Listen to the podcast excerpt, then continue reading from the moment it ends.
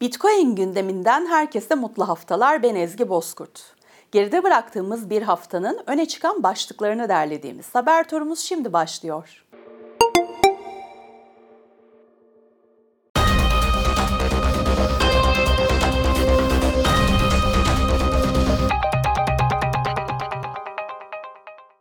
Bitcoin fiyatında gerçekleşen hareketlenmeler Bitcoin yatırımcılarının tutumlarında değişimlere neden oldu.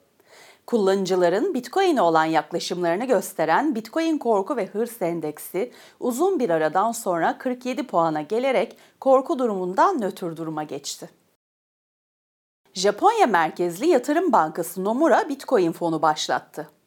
Japonya'nın en büyük bankalarından biri olan Nomura'nın bu hamlesiyle kurumsal müşteriler Bitcoin ve kripto paralara daha kolay yatırım gerçekleştirebilecek. Geçtiğimiz günlerde 200 dolar tutarında Bitcoin transferi için 500 bin dolar işlem ücreti ödeyen şirketin kim olduğu ortaya çıktı. Bu işlemi PayPal'ın yaptığı iddia edilse de kripto para hizmet sağlayıcısı Paxos şirketinin sözcüsü bu hatayı kendilerinin yaptığını ve düzeltilmesi için madencilerle görüşüldüğünü açıkladı.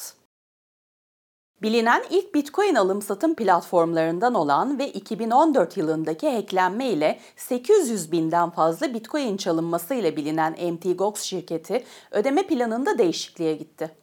31 Ekim 2023 tarihinde son ödeme günü olan şirket bu tarihi bir yıl daha erteledi ve ödemelerin 31 Ekim 2024'te tamamlanacağını duyurdu.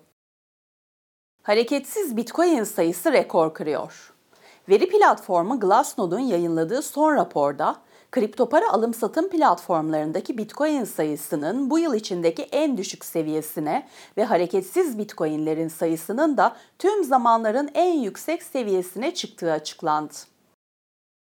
Bitcoin gündeminin bu haftalık sonuna geldik. Gelişmelerden haberdar olmak için Satoshi TV YouTube kanalına ve Satoshi Radyo'ya abone olabilirsiniz.